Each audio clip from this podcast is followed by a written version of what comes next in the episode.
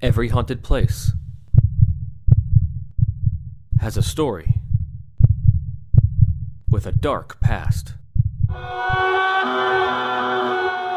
This is Ghost Encounters Podcast. Due to the graphic and violent things discussed on this episode, listener discretion is advised. Welcome back, all you spooky people, to the 18th episode of the first season of Ghost Encounters Podcast. I am paranormal investigator Justin Torok. I am Kayla Bolash, your local baddie bitch. And I'm Jordan, the group scientist. Jesus Christ. I am a baddie bitch. What can I say? I wasn't prepared. Since Mother's Day recently passed, and this podcast is all about haunted places and serial killers and things of that nature, we decided to do an episode on killer moms. Kayla, do you want to start us off? Yeah, I'm gonna start us off with actually a killer grandma. Um, so like Oh. obviously a mother too, but it's just it's really interesting that this old lady, 70 uh, year old woman, was quite the murderer. Jeez. Tell us all about it. Uh, Dorothea Puente was a convicted serial killer in Sacramento, California, and her killing spree was in the 1980s. Um, her main offense was she was running a boarding home for um, retirees, typically um, people that needed not full time like assisted living, but may not be able to live alone anymore. So she would run these boarding houses, um, but her only rule was you had to turn over your social security checks to me while you were staying here to pay for board. Which, I mean, if you have any familiarity with um, how nursing homes work, that's kind of pretty basic practice. Your Okay. social security really does go to the home that you're living in. So for most people, this didn't really seem like a huge issue. So when Dorothea was 53 years old, um, she had a partner, a business partner that she was living with, named Ruth Monroe. They rented a uh, an apartment together, and they lived together very briefly until one day Ruth overdosed on codeine and Tylenol.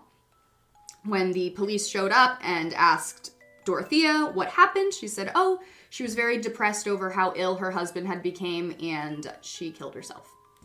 A few weeks later, a man named Malcolm McKenzie accused Puente of drugging him and stealing his pension at one point. Um, and he was a 74 year old man. She ended up getting charged for this crime, and she did spend five years in jail. While she was spending her time in prison, she she found a pen pal. 77 year old Everson Gillmouth. Um, and when she was released in 1985, after serving three years only, she opened a joint bank account with her new pen pal. well, Yeah. I just opened a joint account with my fiance. It took 12 years. I would suggest not opening a bank account with your pen pal, especially when one of the people is in prison Right. uh, for stealing money. Just gonna say, not a good idea. Fast forward a few months later, in November, Puente has hired a handyman named Ismael Flores to install wood paneling in her home. After the job was completed, Puente paid him $800 and gave him a bonus of a red 1980 Ford pickup truck, the exact same model that uh, her pen pal drove, Aha! Oh my God. Wait, she gives him a truck as a bonus for as a bonus. installing And he doesn't wood think floors. this is a red flag or anything? And it no, he just thinks so it's a red happens- Ford. Just, okay, that's gonna hurt somebody's ears because I just. That was too good. That was so good. I'm so proud of myself. Kayla's on a roll today. she is. Oh. Is he? Uh, is the pen pal dead yet? Yes, the pen pal is very much dead. Um, so she told Flores that the truck belonged to her boyfriend, who gave it to her. Um, she also hired the same handyman to build a box that was six feet by three feet by two feet, which she said she was just going to use for storage, just for like books and things. That's a you know. coffin. Yeah, I was gonna say she put a body in there. She's storing books, Justin. What are Oh, you yeah. talking about? oh my gosh, little old ladies asking you for basically a coffin, and you're just like, oh yeah, here you go. well, Jesus. her and the handyman then traveled to a highway in Sutter County and dumped the box in a river. Oh, He asked no questions and Yes. just helped her move the box. She said No these were old books that she just didn't want anymore. I'm And just, instead of throwing them away in a dumpster, he doesn't think that's a red flag. Wow. That they're putting a coffin-sized box in the river. It had books. This this old woman clearly stated that it was just filled with books. I can understand why, like the guy believed, because she looks like a cute little old Well, lady. yeah, and at this point she's like in her late fifties, like going into her sixties. She's not that old. Yeah. So Dude, it's that's like, weird. Who Yeah. throws a box of books in the river? well, I mean, us on the podcast would be like red flag, but maybe other people just don't think of it that way. They're Maybe gullible. not. That gullible. well. A few months later, on January 1st of 1986, the box was recovered by fishermen and called the police. And when the police arrived, they opened the box and found the remains of an elderly man who would be identified three years later as Everson Gillmouth. wow. During this time, Puente collected Gillmouth's pension and forged letters to his family. Puente continued to house elderly and disabled tenants in her boarding house that she owned at this point. And while they all lived there, she read their mail and took their money and their social security checks every single time they would come in the mail. Like she was taking it all. Wow. She paid each of them monthly little like allowances that they were allowed to have, which also, if you know anything about nursing homes, pretty normal. They take your pretty much all of your income, anything that you're getting, and they'll be like, here's 200 bucks. Right. Have fun. Whatever you want to do with it, knock yourself out. Well, her house was visited by the police um, several times because she was on parole. So, you know, they had to check up on her. Her parole officer was coming, making sure things were good. They thought things were fine. So, you know, it is what it is. And then, you know, despite frequent visits, they never were able to say, hey, like, where are all of these missing residents? Like, you know, they're they're supposed to be living here, but people are saying they've only received letters from their loved ones. They can't get them on the phone. Like, have you seen them? And they're like, oh no, they checked out like months ago. Heard, haven't heard from them. Like, no worries, don't worry about it. Um, and they started becoming very, very suspicious when things started getting rearranged in the backyard. There were holes being dug. Oh my there was flowers being planted all over the place. Neighbors became very suspicious when Puente stated that she adopted a homeless man named Chief.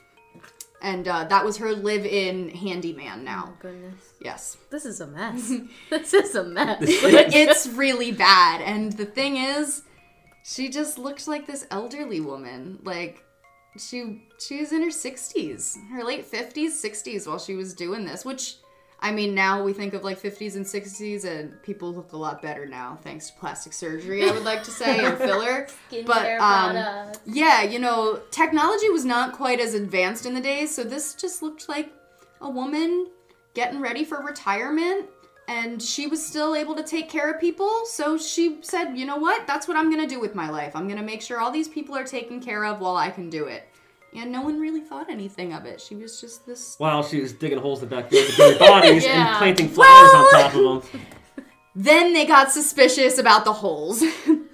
Oh my god. Chief um, was actually digging in the basement. They had a soil based basement, um, and they were getting ready to pour some concrete in there to finish things off. You know, the usual digging holes in your basement, filling them with concrete. Of course.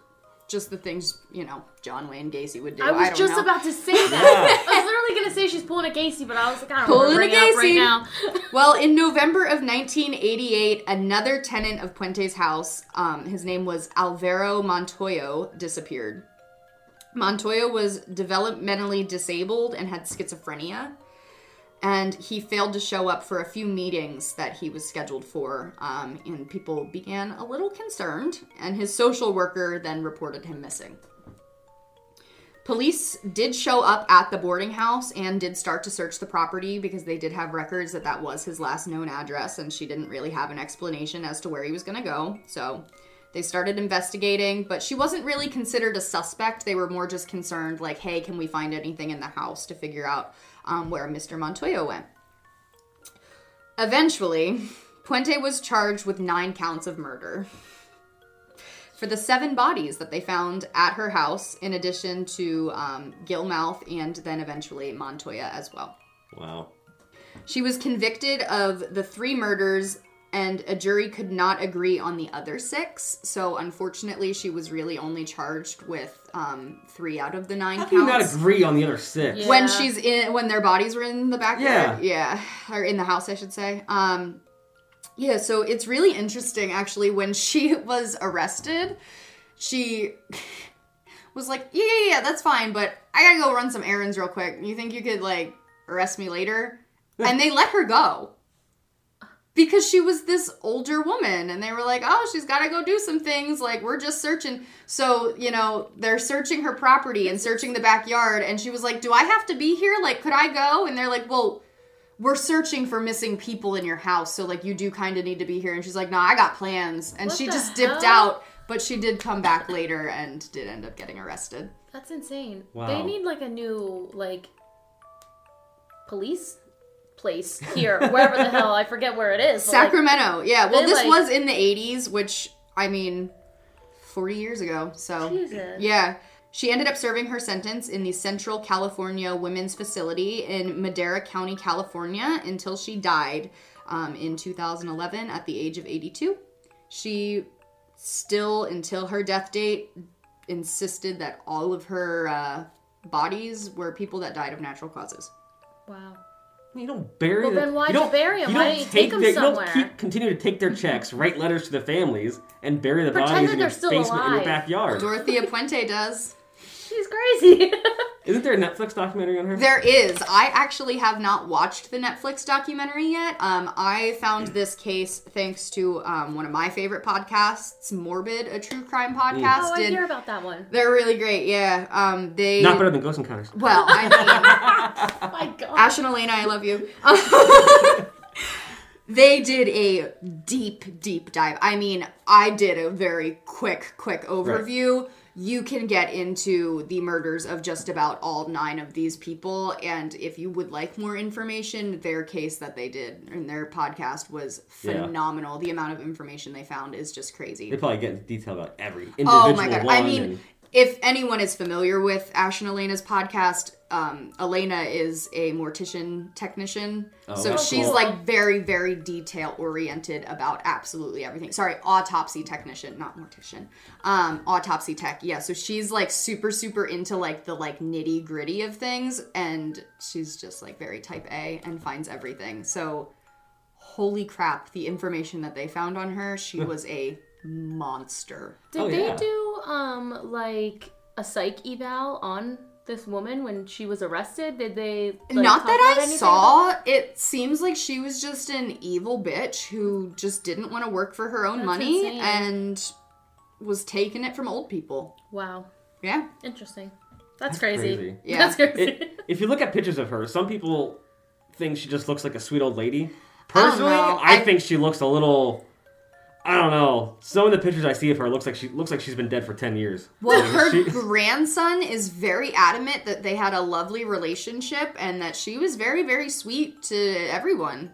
Some pictures she looks normal, and then other pictures, like the picture that they chose for, um, like I, I'm assuming that it was when she got arrested. The one Yeah. that they did on the Netflix thing. Yeah. Some It of like like she looks creepy. That little Yeah. smile creeps me out. She does have a really creepy smile that she does poke out from time to time. But even in like court and everything, like she just looked like a grandma. wow, she looks Oh, really yeah. old there. Yeah. She looks scary. Mm-hmm. She, those glasses and everything with I don't know. Did her, did anything happen with her handyman? Um, He mm, pretty much helped her commit these murders and I'm hide the bodies. I'm pretty sure she probably ended up killing him, to be quite honest. um, seeing that there were a whole bunch of other murders, but I don't have him specifically in my notes.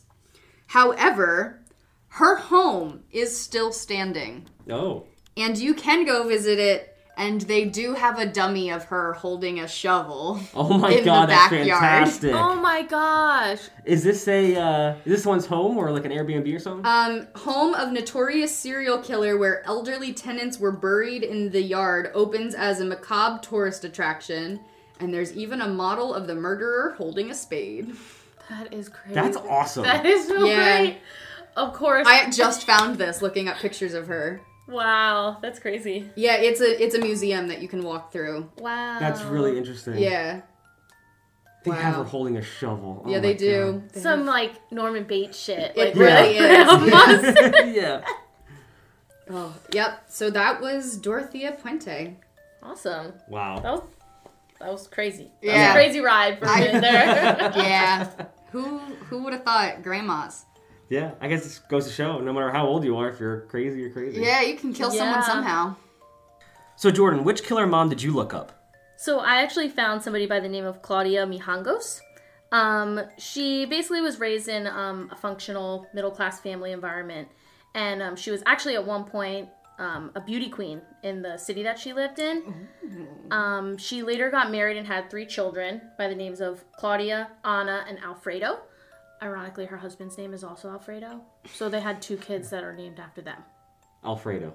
Like that I just think of my fiance in this. Like when your whole family has the same damn name and then you call their name and then they all turn at the same time. I just watched like- a TikTok. this is like it's related, I promise. I watched a TikTok that was Family Feud.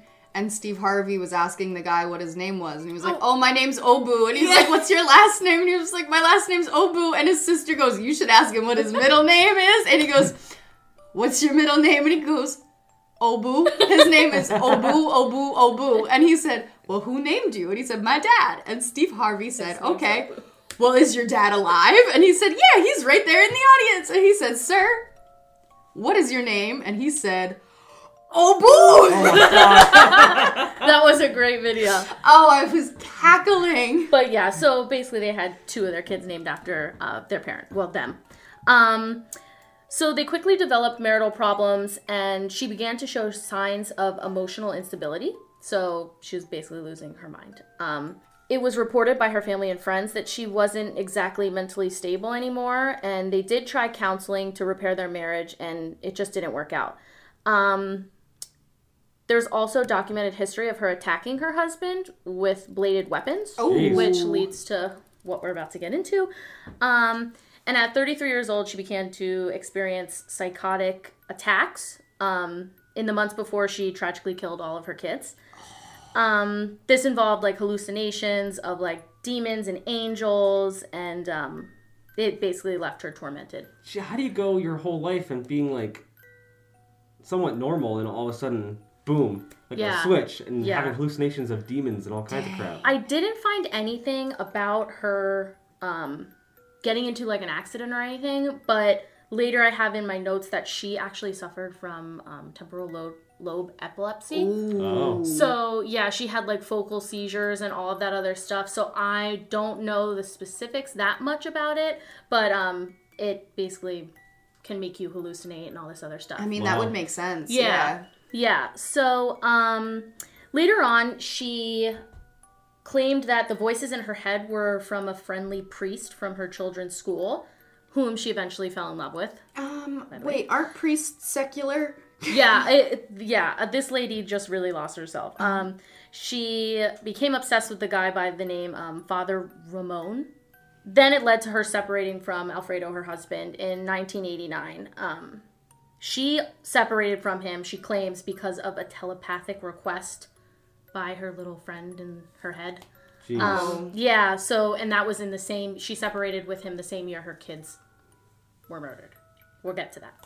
Um, then it also was reported that new voices started to fill her head with other terrifying thoughts, basically about needing to take out her kids. So Um, yeah, you so she was no. she was really messed up mentally. oh yeah. And she actually was put on medication, but then she stopped taking this medication right around the time of her marital problems Of course. because she was previously diagnosed, like I said, with that epilepsy. Um, so basically, we'll get to the murders that happened April 23rd in 1989. Her husband went and got the kids from school and dropped them off at her house. Um, apparently, the two got in like a huge argument um, with her involvement, quote unquote, involvement with this father Ramon. And um, he actually, the husband, wanted to get back together with her. She, of course, was like, hell no, rejected him, and defended her quote unquote lover. Um, before he left, it was reported that she threatened her husband by telling him he would be sorry. And then Oh. after that, she put her kids to bed and went about her merry night. Um, So a few hours later, on April 24th, 1989, around 4 in the morning, Claudia woke up hearing loud voices in her head. So she later stated that the voices told her that this city in Mexico had disappeared and that all of Querétaro was a spirit, which is another city that she that the house is basically found in. Um, she called her friend Veronica Vasquez, who asked her to calm down and promised that she would come by in the morning to help her because she did help with like the kids and getting the kids to school because they knew that she was basically losing her mind a little bit. Right. Um, little did Veronica know that basically she was never going to see these kids again, and her friend was really about to fuck shit up. Um, after Claudia hung up the phone, she got dressed like it was a normal day, even though it was really in the middle of the night. Um, and went down to the kitchen and took three separate knives while her children were still asleep. At around five in the morning, she woke up um, and went to her six year old son Alfredo's room and basically attacked him right away with one of the knives. oh Um, my god. and it was reported that she basically severed his left hand completely Holy off. crap. So he must have been, in my, I don't know this for sure, but I'm thinking he tried to protect himself and Right. she just hacked him away. Yeah. Um, oh my God. god. yeah, so the screaming of Alfredo woke up the oldest daughter, Claudia, who was 11 years old, and she ran into the room without knowing basically what her mom was doing or what was going on. And she took in the scene and begged her mom to stop. And um, her mom basically switched out knives and took the other knife and kind of stabbed her a couple times. Oh. Yeah. Six times to be exact. Wow. Um, somehow, while Claudia Maria was wounded, she managed to get away and tried to like climb down the steps and and all that stuff. The loud pleading for mercy woke up the neighbors, but I wrote stupidly. I think this is really fucking stupid. No one came and tried to help. Nobody called anybody, and they just went about their night, even though they heard all this screaming. Oh my. Well, Yeah. I mean, if if they were having marital problems and they probably had screaming matches before, Yeah. maybe they just didn't think anything Yeah. of it. But if you hear kids that. screaming, Yeah, that's a little be- different. You know what I mean? You'd go investigate that. I don't know. I feel like even fights in the middle of the night, I'd be like, it's a little too late Yeah. for this. Yeah. Yeah, I, I'm also just a really nosy neighbor. Me too. Like I'm that kind of person. I'll be peeking out. Oh, I'll be looking out the window the whole over there. time. Yeah. So um, then with the third knife, she went into her other daughter's room, nine-year-old Anna, and stabbed her right in the heart. God. Um, hearing something else, Claudia, the mom, rushed downstairs um, to find her oldest daughter passed out from blood loss in the dining room. Poor thing. She tried to make it out. So out. that means, Yeah. yeah. she pretty much tried to go get help, but it was for nothing since her mom stabbed her again before dragging her back upstairs and placing her lifeless body in bed with the other two kids. And then um, this stuck with me because if you read about serial killers, like when you cover up somebody, you have some sort of guilt about Remorse. what you're doing. Yeah. Mm-hmm. So she covered um, the kids with a bed sheet and then apparently fell asleep. Like nothing happened. How do you fall asleep after that? Yeah, Damn. so she woke up in the morning due to pounding on the door by her friend Veronica, um, and she apparently had no idea what where she was or how she was covered with blood, all this other shit. Um, sadly, even when she was taken in by the like police and investigators after the murder, she asked if she could go home and make her children breakfast. So she had no. She genuinely didn't She know. Yeah, she had no She had idea. No recollection of anything Yeah. that happened. yeah. That is a psychotic break. Holy Yeah. crap. So, during her arrest, she claimed that a dem- demonic entity um, possessed her and made her kill her children.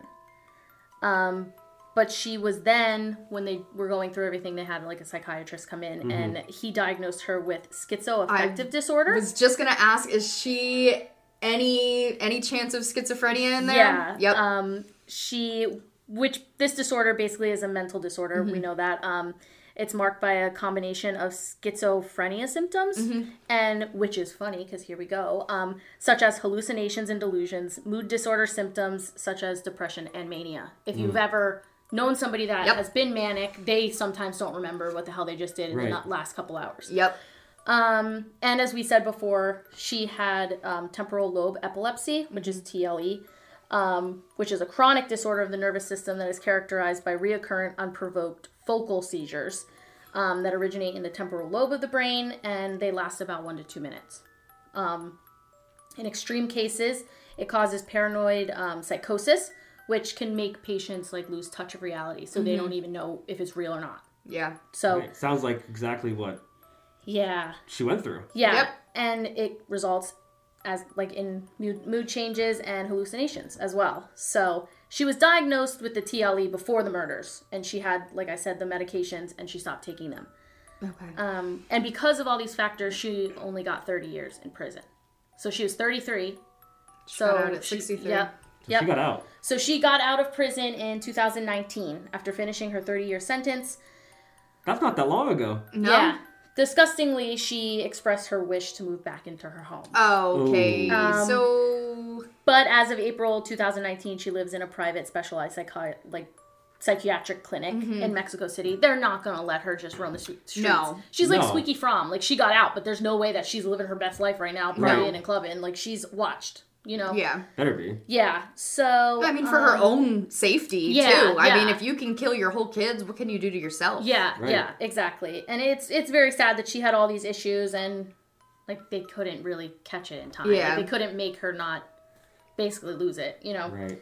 So, um some house info and like ghostly information that I found is um if you look up the house now, it's bizarre looking. Like the city and the people basically wanted this shit boarded up. So, it's now like blocked up with brick walls and barbed wire. Oh. Um Why don't they just tear it down?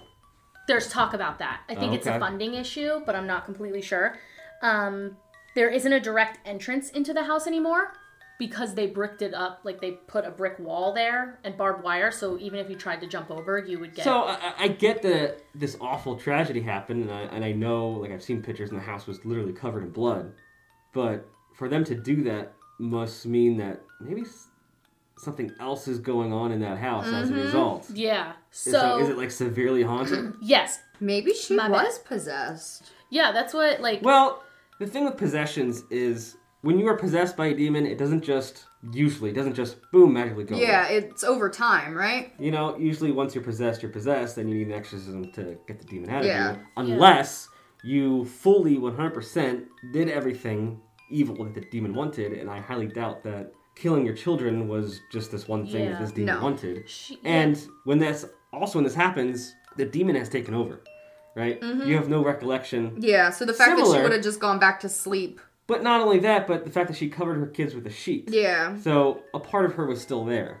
So in a, in a demonic possession, none of you is there at that Yeah. moment. You're, you're gone. There was also talk about um like I don't know if this is local legend or if it's just like a, a go off of the story. There were reports that when her and her husband would fight, she used to complain that his eyes would be red, like a demon, like and she would be like scared of him and stuff like that. There's also there was also like a story about how um when Veronica would go in the house, she would um Claudia used to complain that the house was dying from the inside out and that there like she would complain of like this horrible dead person like dead meat smell. Mm-hmm. um and also that veronica has seen her look like a monster like with claws and like weird weird stuff.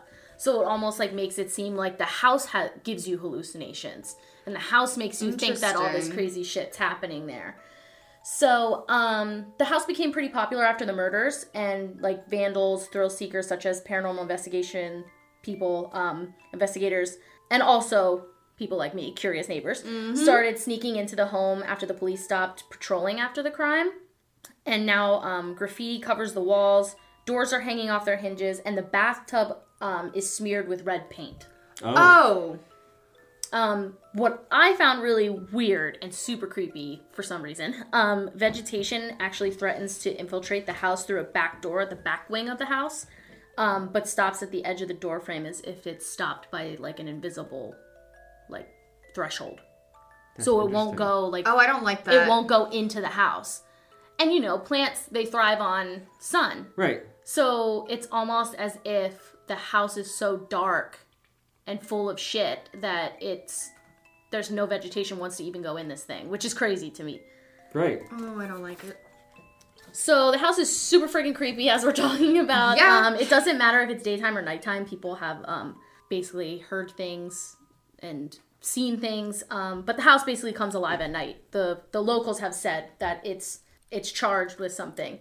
Um, there are pictures of the house and the murder scene online that you can obviously look up. Um, another local legend has it that the house um, that she committed the crime in is haunted, like we're talking about, and people report hearing the children scream and pleading for help. Um, neighbors claim that the screams are so loud that they can hear them inside their own homes. Oh my, my god. God. Yeah, and um, they see small figures standing upstairs and looking out the windows, and mysterious light apparitions in there, and I all just that got the other chills. stuff. That's crazy. Yeah, it's it's like a super creepy, haunted freaking place, and I think that that's why it's. No wonder they're up. trying to board it up. and- Yeah. Yeah, they don't want anybody in there, basically. So if you do go and you try to get in there, that's it's just trespassing at this point. You're not even they don't even want you near the place. Yeah, they don't want anyone. And it's in going there. Mexico, correct? Yep, yep. And I mean, they take like any haunting kind of thing much more Oh, yeah. seriously. They're down like oh, yeah. more religious I think, yeah. like spiritual. It's much more of a yeah. spiritual. Yeah. Yeah, like they think. I mean, of it who knows? deep. Maybe I'm wrong. Maybe this was some kind of demon possessing the whole house, or Yeah, and some I possessed actually- because this sounds a little bit like um, the true Amityville horror Mm-hmm. story, where um, before the Lutz family moved in and the whole Amityville Yeah. thing happened, the original the original murders that happened was from uh, Ronald Joseph DeFeo, where he woke up in the middle of the night and Just- shot his yeah. whole family, and then went to bed like nothing happened, and Yeah. didn't really recall. You know, Mm-hmm. it sounds very uh, similar to that. Yeah, It does. Yes. I always read that story and. You know, I'm kind of a spec like a, a skeptic when it comes to demons and possessions and shit like that. Mm-hmm. I shouldn't really say that out loud now. I'll be fucking possessed, but it's just the whole thing. I don't know. well, the I know. second family, for it was me. all. Yeah, it's hard was for me a to believe but- certain things. Like we tried to watch a documentary about that once, and I was don't- just I don't think it was a hoax though. Really? Uh, so the Warrens investigated Amityville horror. see, but Yeah. they're the people that I really don't trust. I've never really like enjoyed hearing about them and learning about them.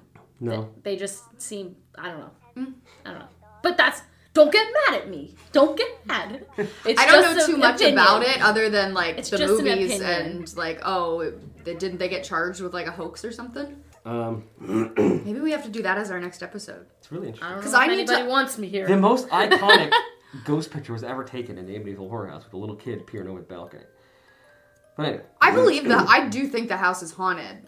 I I'll, I'll believe the house is haunted, but I won't. I don't know if I believe in possessions. I and think shit we like need an Amityville episode now. that would be cool. I need to learn more. All right, let's go back a little bit. Yes. So it sounds like this place is definitely extremely haunted. I mean, the locals are boarding it up, don't want anything Yeah. to do with it. You can't go near it. Plants aren't even growing inside of it. Like they're bl- literally leaning away from the freaking house. Yeah. That's insane. And while I was doing my research, I found um, it was ranked number two on a top 10 most haunted places in North America Number list. two. Houses, Wow. most haunted houses, per se. Yeah. Because I don't remember what number one is, but they said basically that this place is so haunted that it's boarded up and they don't even want you in there. Wow. Holy I mean, crap. the neighbors are still hearing screams, seeing child figures in the Mm-hmm. windows. That's terrifying. Yeah. So I'm gonna go call my mom, and we'll be right back.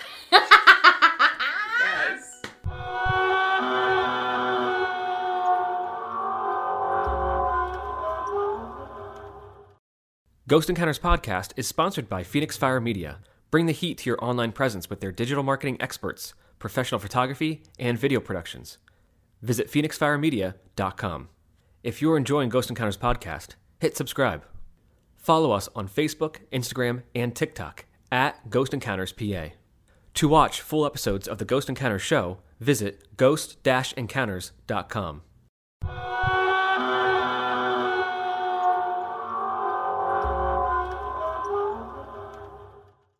And we are back. Did you call your mom and tell her you loved her? I know I did. So I did my research on La Llorona. Uh, there was actually a movie that came out recently called The Curse of La Llorona. Uh, it came out in 2019. They tied it into the Conjuring universe. It has nothing to do with it. Oh, interesting. Okay. Yeah, it was a very interesting uh, movie. Uh, it was a really cool take on the tale of La Llorona. Um, but this is what the tale is. Generations of Mexican children have grown up afraid of La Llorona, a wailing woman whose misdeeds in life have left her spirit trapped on earth where she torments little children. She's the stuff of legends and myths and spooky bedtime stories whose origins date back hundreds of years. The story varies a little depending on who tells it, but the gist is basically this. Long ago, a beautiful but hopelessly impoverished village woman named Maria caught the eye of a village nobleman, a Spaniard, who pursued her despite the warnings of the villagers. They eventually married and had two sons. Soon, their differences became too much for their relationship to handle. Their marriage hit a rough patch. Her husband spent less and less time at home, and whenever he was home, he paid only attention to the children and not to her. Eventually, the nobleman leaves Maria and marries another woman, thereby mending his strained relationship with his family. One day, she sees him with another woman along the lake. She becomes enraged beyond reason. Well, what a dick. Like, Yeah. You're just I'd be like pretty flaunting your pissed. new relationship right in front of your Pretty much. ex. That sucks. That's So shitty. she was already, I hate to say it, but angry with her children because Yeah. when he was around, he was only paying attention to them. So she's like jealous of her kids. Yes. So she wakes them up and she leads them to the lake. And they're asking her questions of what they're doing, and she doesn't really answer. And she ends up drowning both her children in that same lake. They kicked and flailed, but she kept holding them down underwater. The splashing soon stopped, and everything was quiet. She immediately realized and regretted what she had done, and she started crying out in Spanish, Oh, my children, oh, my children. Maria is said to have drowned herself afterwards, but when she arrived at heaven's gates, she was denied entry and banished back to purgatory on earth until she could find her lost children. She's now known as La Llorona, which translates to the weeping woman.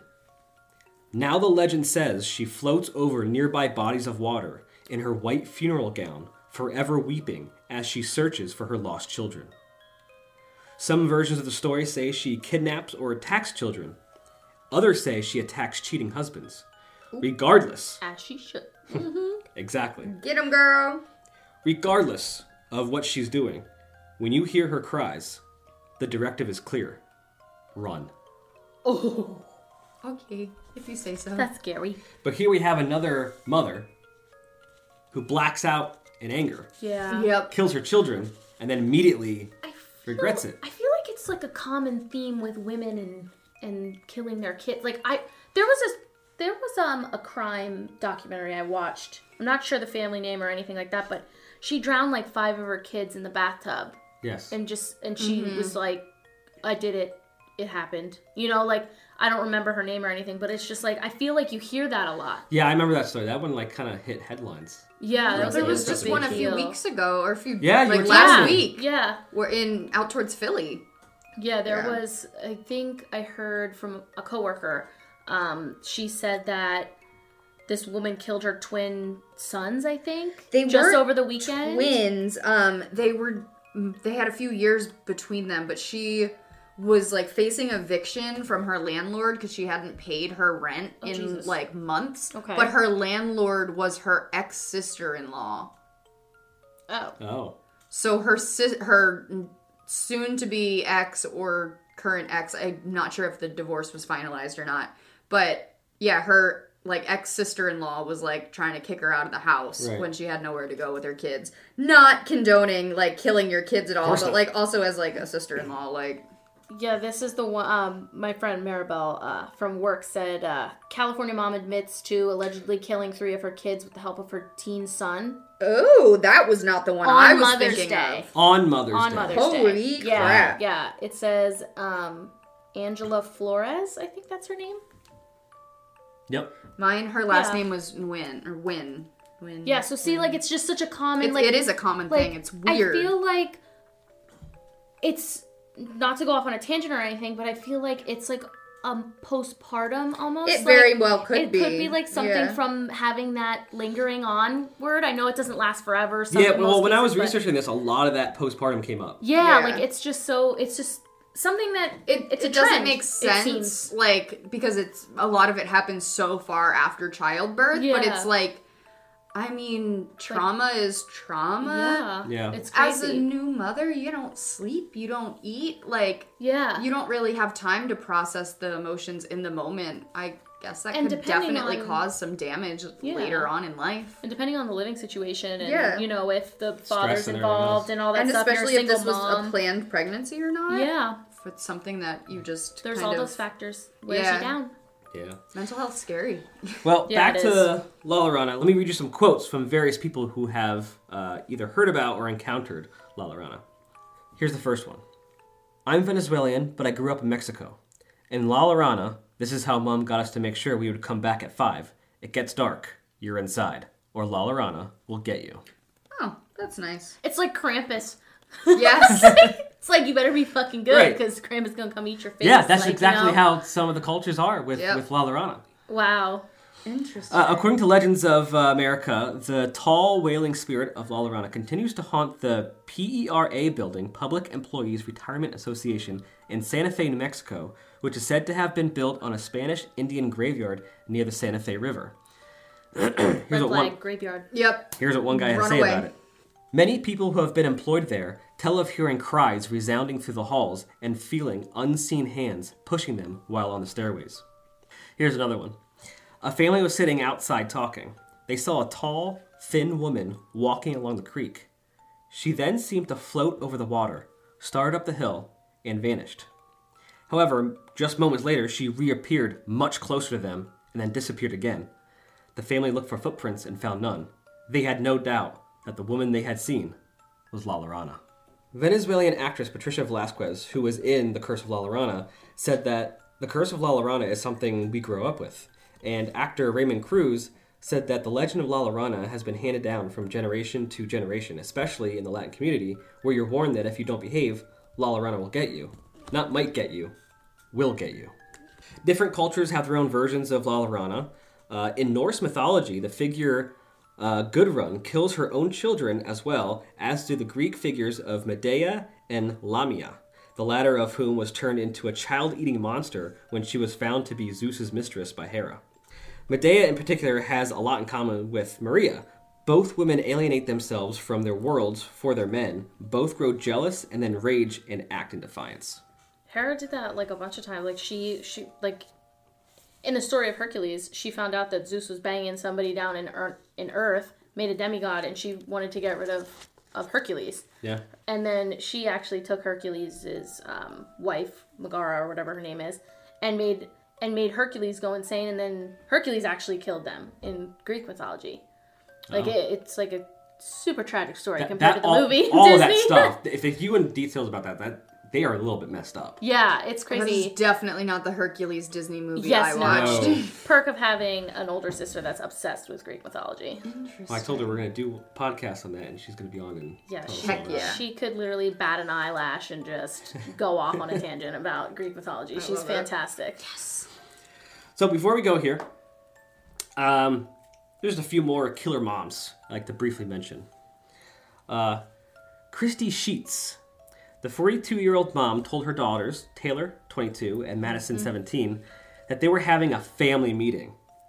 She then pulled out a gun and opened fire, killing Madison instantly and chasing Taylor into the street where she delivered one last fatal shot.